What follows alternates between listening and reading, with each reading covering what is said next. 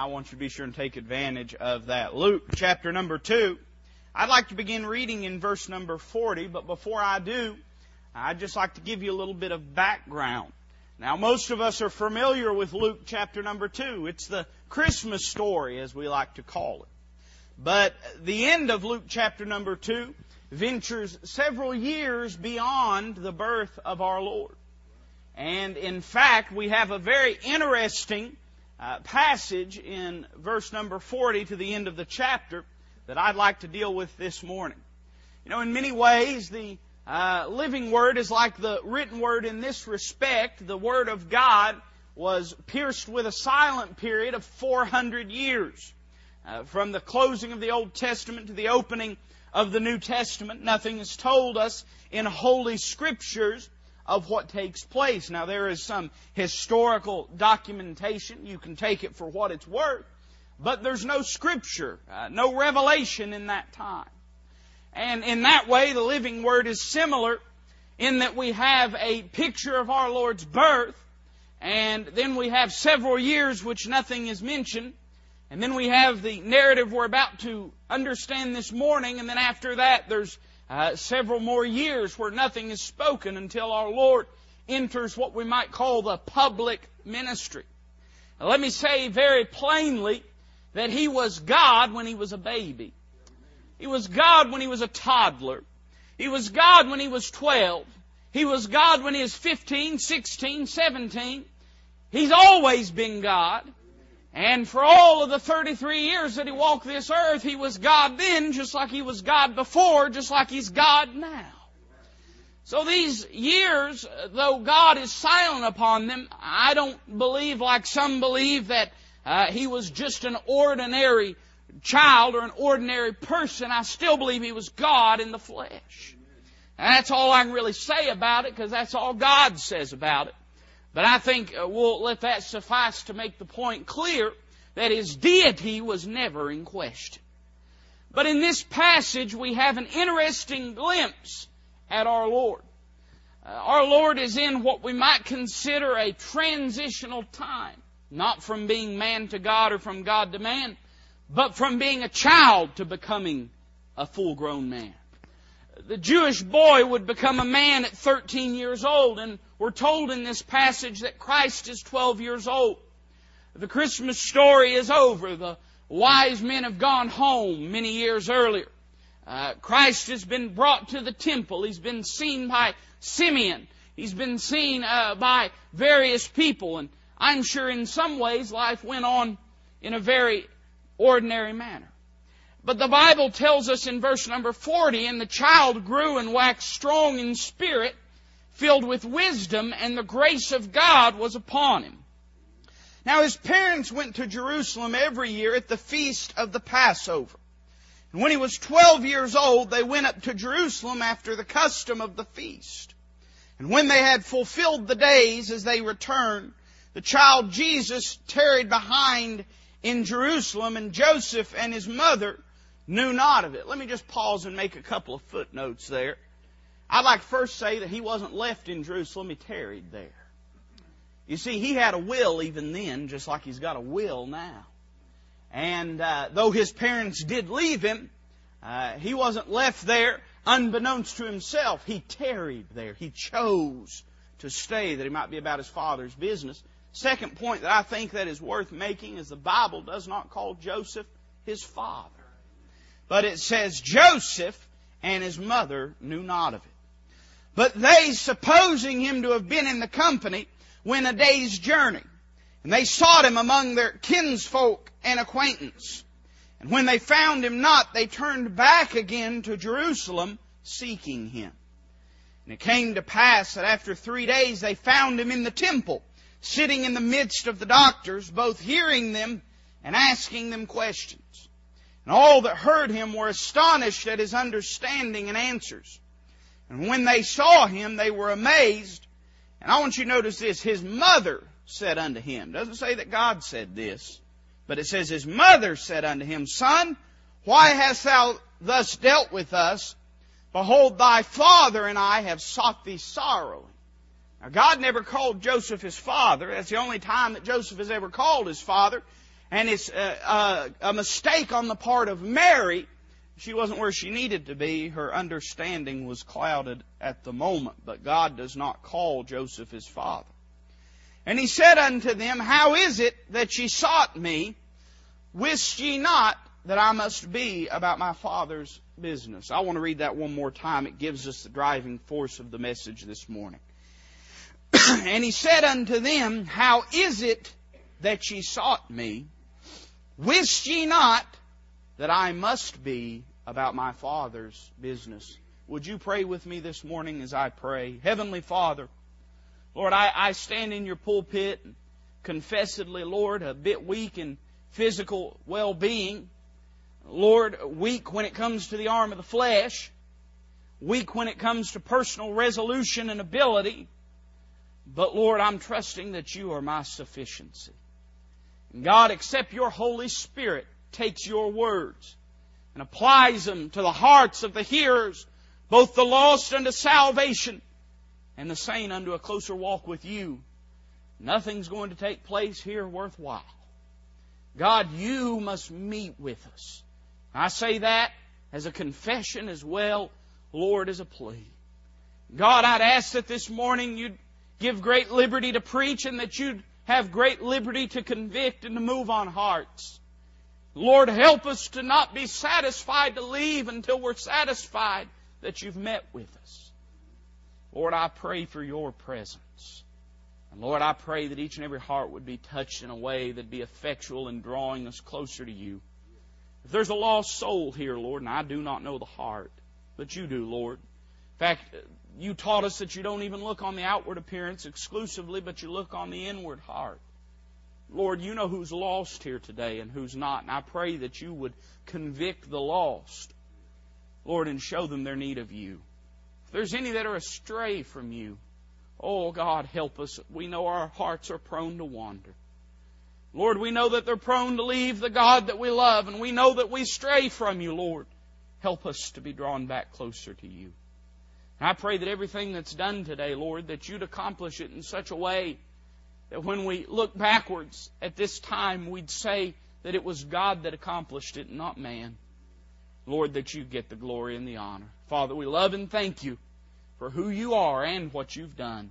We ask all this in the precious name of our Lord and Savior Jesus Christ. Amen. This is a very fascinating portion of Scripture to me. And I want to hone in on a little phrase that our Lord used. Our Lord said, How is it that ye sought me? Can I say that the Christian walk is a perpetual seeking and finding of God by the believer? Not to say that He's distant from us, not to say that it's a mystery, but to say that as the heart panteth after the water brook, so my soul longeth after thee. And that there ought to be a desire in the heart of the believer to know God, to know of God, and to know what God would have for our lives. I'd like to say very explicitly that I believe God has a will about things. I believe God cares what take place. I know there's some that would propose that God is the great clock winder that set the universe in motion and leaned back and reclined upon his throne in heaven, no longer caring what takes place in the life of man. But I do not believe that this morning, church. I believe that God cares about the most minute details of your life. I want to preach to you for a few minutes on the topic this morning of the will of God. An elusive topic, I know it seems. Everybody wants to know God's will. Nobody seems to be able to find it for the most part. Oh, there's a few that you meet that know the will of God for their lives, but it seems as though most believers are groping in the darkness and drifting into unknown and uncharted waters when it comes to their decisions. But you know, I just tend to believe that when God speaks, He speaks clearly. And I just tend to believe that God has a desire for us to know His will. God is not playing hard to get. God has a desire for His people to know His will. In this passage, I want to use this phrase How is it that you sought me? And I want to ask you this question this morning. Are you seeking the will of God for your life? Do you care what the will of God is for your life? My experience has been that most believers, sad to say, do not. Most believers really could not give a, a thought as to what God wants for their lives. They've framed their basic livelihood and structure of life around a principle founded in the Word of God, or many principles. But to know what God would have us to do in the everyday of matters is foreign to most people. In this passage, we have a few things that I want to notice. And I just want to say that we see Mary and Joseph with our Lord, doing the right thing, in the right place. But they wound up going the wrong way. When they wound up going the wrong way, they did the right thing to get back going the right way. They had our Lord's presence. They lost our Lord's presence. And then they found it once again. I want to notice a couple things, and I'm going to try to be brief this morning. If everybody here feels as bad as they look, we all want to leave early. Amen? But this morning, I just want us to note first off the carelessness that they displayed. Look again with me at verse number 41. The Bible says, Now his parents went to Jerusalem every year at the feast of the Passover. And when he was 12 years old, they went up to Jerusalem after the custom of the feast.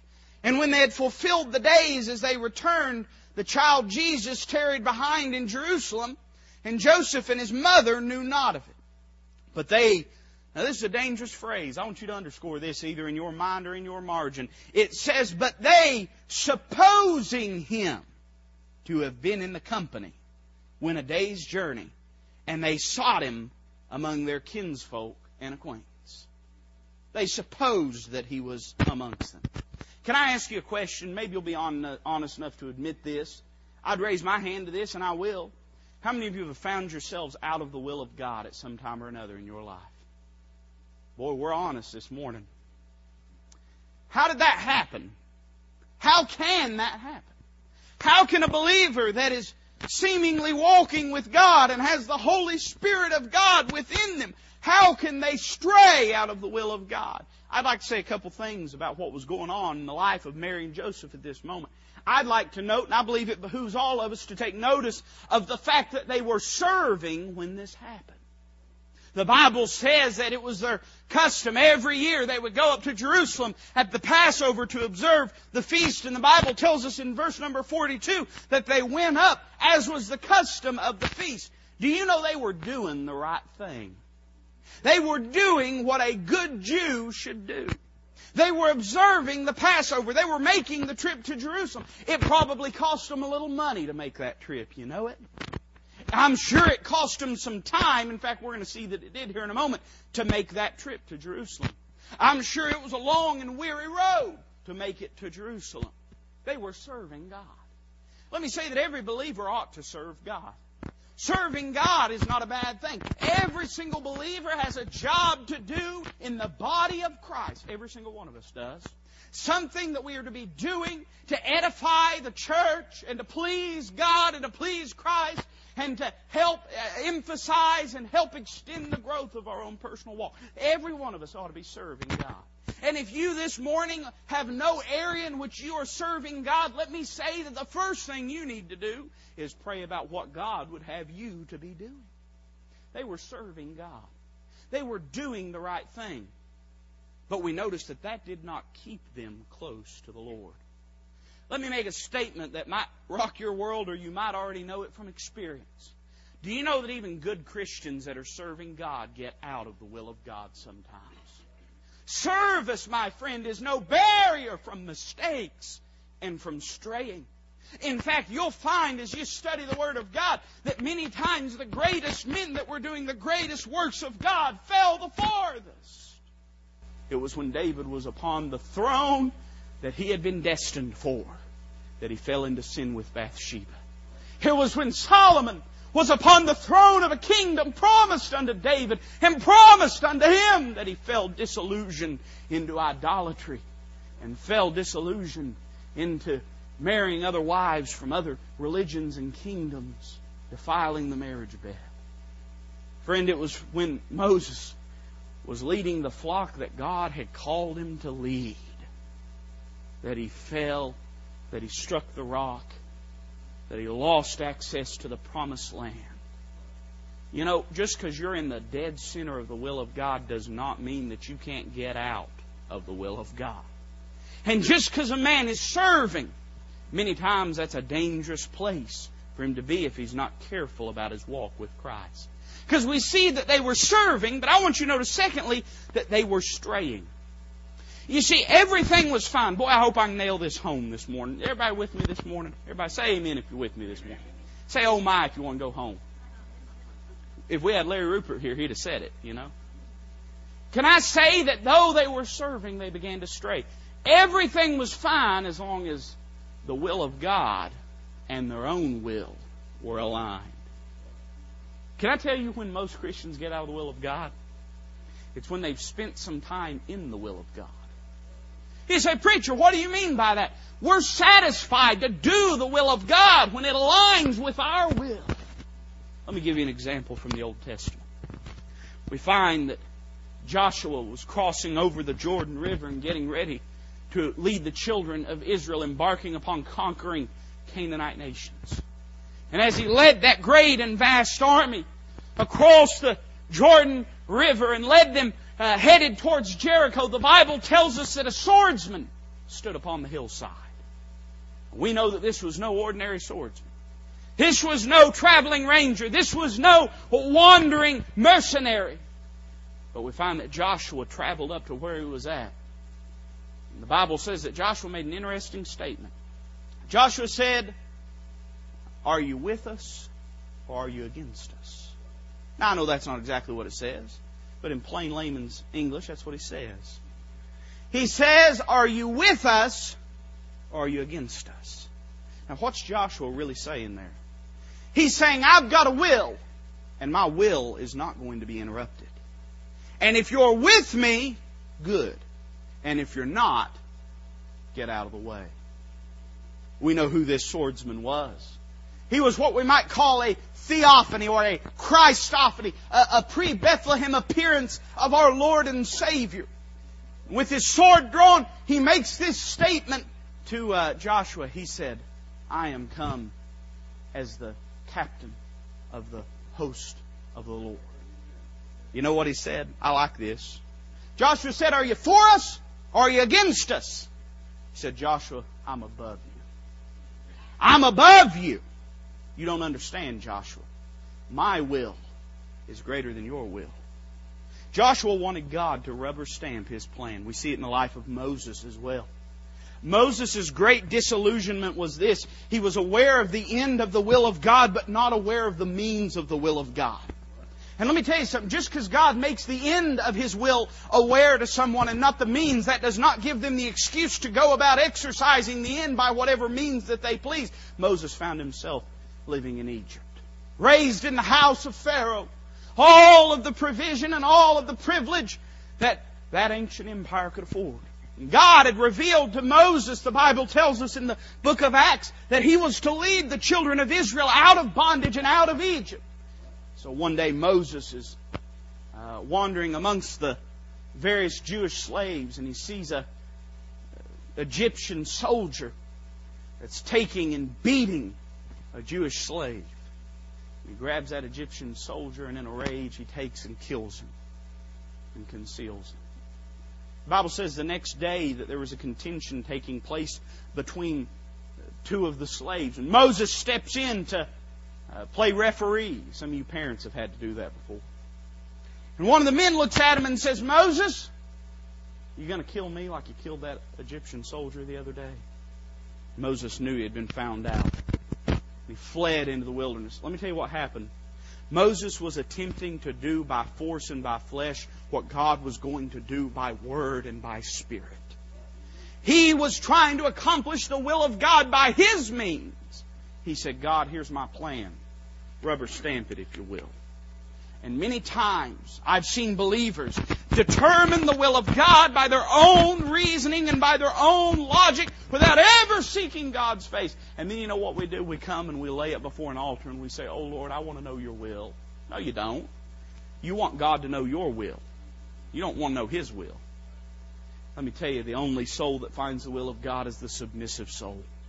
The one yielded to the will of God, whatever it may be we find that they began to stray. Jesus tarried in Jerusalem, was not left. They may have left him, but he tarried. We see the will of God clashing with the will of his parents. We see the will of God clashing with the will of his mother Mary and his stepfather Joseph.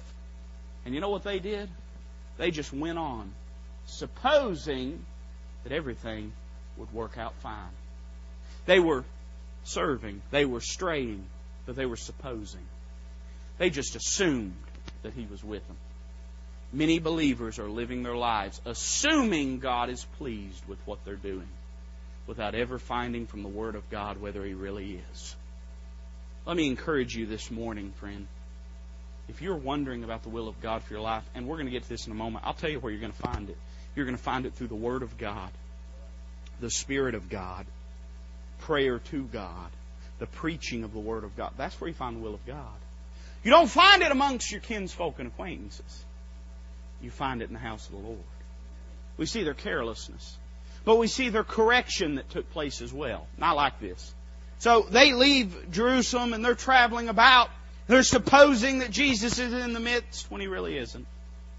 And long about a, a day into the journey, I don't know whether Joseph looked at Mary. I don't know whether Mary looked at Joseph, but one of them looked at each other and said, You seen the kids lately?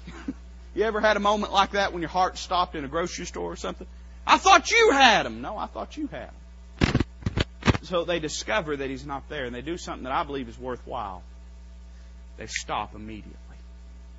They stop right where they're at. And they quit proceeding any further. Let me tell you the thing to do when you find yourself out of the will of God some area of your life that you know God is not pleased with. Something in your life that you know needs to be correct. Let me tell you what you do. You stop immediately. You know what most Christians do? They get out of the will of God before they make their big decisions.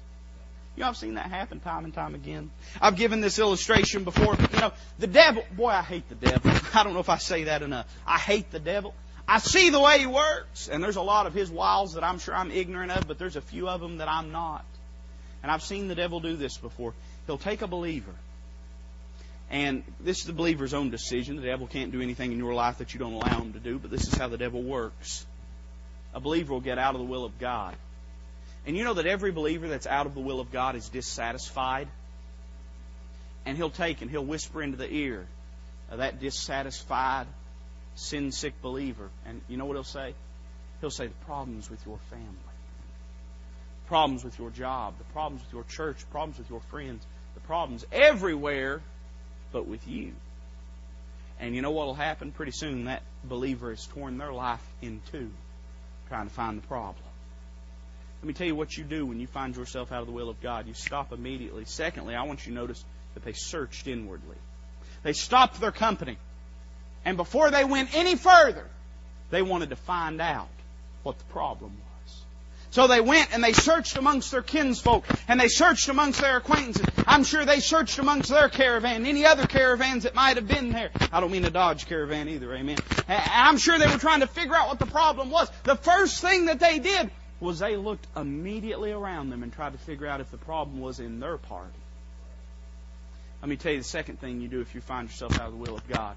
Don't look at everybody else. Look at yourself first. Look at yourself. You find yourself dissatisfied, believer? Look at yourself first. And ask yourself this Is the problem in you and not out there? Many times we try to shift the blame and pass the buck onto some other area of our life. When any believer that has sin in their heart and in their life will be dissatisfied and miserable. And I would encourage you, if you're dissatisfied this morning, the first place you ought to look is look at your own life and see if anything doesn't measure up. Let me tell you something. It doesn't matter how your family is, how your church is, how your friends are, how your job is. It doesn't matter. You may have the greatest circumstances in the world. But if you're not submitted to God, you won't be happy. It's funny, you see believers all the time. Oh, preacher, I want to know the will of God. I want to know the will of God. I want to know the will of God. And yet there's sin all in their life. I'll tell you the will of God. This is the will of God, even your sanctification. That ye should abstain from fornication. In fact, the majority of the time that the will of God is referenced in the Bible by name, it deals with the spiritual life of the believer, not the circumstances of his life. This is the will of God. The Bible says, In everything give thanks, for this is the will of God concerning you. The truth of the matter is, the will of God has a lot more to do with your correlation to God than it does your correlation to your circumstances. And if you'll find yourself submitted to God, I promise you, you'll find satisfaction. I want you to notice a third thing. And I like this. I believe this is the key to it. I want you to notice that they stopped immediately. They searched inwardly, but they sought intently. The Bible says, when they realized he wasn't around them, they headed back to Jerusalem. Can I tell you, believer? Well, I'm going to make a few statements. I want you to listen carefully because I want you to remember these. A person that is out of the will of God cannot see the will of God. The will of God is only seen through spiritual submission to God. If you're out of the will of God, don't search for the will of God. You won't find it. Let me tell you what you look for. You get out of the will of God, you run as quickly as you can to the throne room. You seek God and you'll find His will. You're out of the will of God. Don't seek the will of God, but seek Him. They began to look, not for news about Him, but for Him. They, they began to look, not for a different plan, but for Him. They began to look, not for a different son. Some of you tried to do that at grocery stores before too, I know. Maybe it was just my mama, I don't know, but they started to look for, they started to look for Him. And they said, if we can just find Him, everything will be okay. I don't know if you've ever had a moment like that when you've lost your child. I, I remember one time, I'm going to tell this on her. It'll embarrass her, I know, but that's okay. My mom used to drive a van for a Christian school for a lot of years. And uh, I, I used to, we'd leave real early in the morning, you know. And I'd always crawl in, you know, I was like I am now. You know, I, I'd stay up late at night, try, you know, try to sleep, couldn't ever rest. I was tired, so I, I'd crawl in the back of the van and I'd go to sleep. I get on that big old bench seat in the back and I'd stretch out and I'd go to sleep. So one day I crawled into the back seat and I laid down and I went to sleep. And usually when I'd wake up, it'd still be a little bit dark outside. The air would be a little bit damp. It'd be cold. But I noticed when I woke up, I looked around, I thought, boy, it's bright and warm and nice out. And I got up and I looked around that van and there wasn't a soul around. I looked around the parking lot and there wasn't anyone around. And so what had happened was I had crawled back there and went to sleep on that bench seat. Mom had shuffled all the kids into the school except one, her own, and had left me asleep on the back seat of that van. You talk about shocking for an eight year old, amen. So I went, the door to her classroom where she was a teacher's aide was right there close, and I knocked on the door. And uh, she came to the, you know, I knocked and she came and looked at me with big eyes and I said, Mama, you left me. And she just burst into tears. I tell you what she wanted when she realized that she had left me. She wanted me. She wanted to find me. She wanted to hold me. She wanted to hear my voice. If you've ever lost your child, uh, whether they wandered off in a grocery store or anything that what you want more than anything is to find that child, to hold him again, to hear his voice, to see that he's okay. You get out of the will of God, you seek him. With all your heart, you seek him. And I promise you'll find the will of God. I want you to notice not only uh, we see uh, in this passage their carelessness, uh, we see their correction, but I want you to notice their connection as well. They finally found him. And I want to say that there's a particular place that they found him. How am I going to find the will of God? Where will I find it? Now, I know we say, and I just got through saying we seek God, but how do we seek God? Let me give you three things, and I'm going to close. I want to say first off that they found him at their previous whereabouts. What was the first thing they did? They stopped immediately. They looked amongst their group, and then the Bible says they went back to Jerusalem. They went back to the last place that they'd seen him. And that's where they sought for him. let me tell you the first thing that you do in trying to find the will of God. Try to locate where you went astray. Try to locate where you went astray. Try to find whatever that sin is in your life. Put a wedge between you and the Savior and get it out. Try to find that place where you walked and took a misstep and get it back in line with God. We find that they found him at their previous whereabouts. They stopped and went right back to the last place that they knew him. But I want to say, secondly, they found him at the place of worship. When they came and found him, he was where? He was sitting in the temple amongst the doctors, listening and asking questions. You know what a lot of times believers do? When they're seeking the will of God, they'll get out of church to seek it. Have you ever seen that before? I have. People say, well, you know, I just don't know what the will of God is. So I'm going to lay out this Sunday, lay out Wednesday. Let me tell you something. When you don't know what the will of God is, the place you need to be more desperately than anywhere is in the house of the Lord. Under the preaching of the Word of God. You say, preacher, you say that because you're a preacher. I say it because it's true. Why do you think the Bible says not to forsake the assembling of yourselves together as the manner of some is? Let me tell you something, friend. You need church more than church needs you. That may be a hard statement. And I don't mean that necessarily about Walridge. I mean that about any church. We as believers sometimes tend to think that, you know, the church needs us. And I'm not saying the church, God uses human instrumentality. I understand that. God's desires for His people to be in church, and certainly there's jobs that need to be done by people, but it doesn't matter how bad church needs you. You need church worse. You need it worse. People have a tendency to believe they can do without church. People get out of church two, three, four, five years. Just do it. Hey, I've seen it happen. It happened to loved ones that I've known, friends that I've known. I'm not being judgmental. I'm just telling you the truth about it. People get out of church because they feel like they don't need it. They feel like they don't need it. But we find that the place where they found the will of God was the place of worship. I to say finally, they found it under the preaching of the Word of God. You say, Preacher, I thought that's what you just said. Well, what I mean by that is through the Word of God, they learned the will of God. When they got there, the living Word was speaking written Word. I know we don't have a record of what that is, but the Bible says that every Word of God, those were the words of God. And he was speaking and asking these questions. Let me tell you one of the first things you need to do if you find yourself out of the will of God. Don't shy away from this book. You know, that's what we want to do. I've been there, friend. I know you have too. Out of the will of God, dissatisfied, sold up and sulking, and sit down, open the Bible, and it's almost like the pages are blank. You just turn and turn looking for something. But the problem is, even in that instance, we're trying to find the will of God instead of trying to hear from God. Pick a place and read soak it in and let God do a work in your heart. So how will I know when I've read enough? You'll know. You'll know when you've read enough. When God speaks to you, you've read enough. When God clarifies something, you've read enough. When your soul is satisfied, you've read enough. You'll find you may be satisfied for a day, but after a few years of reading this book and studying it, I still long for it. I still need it every day.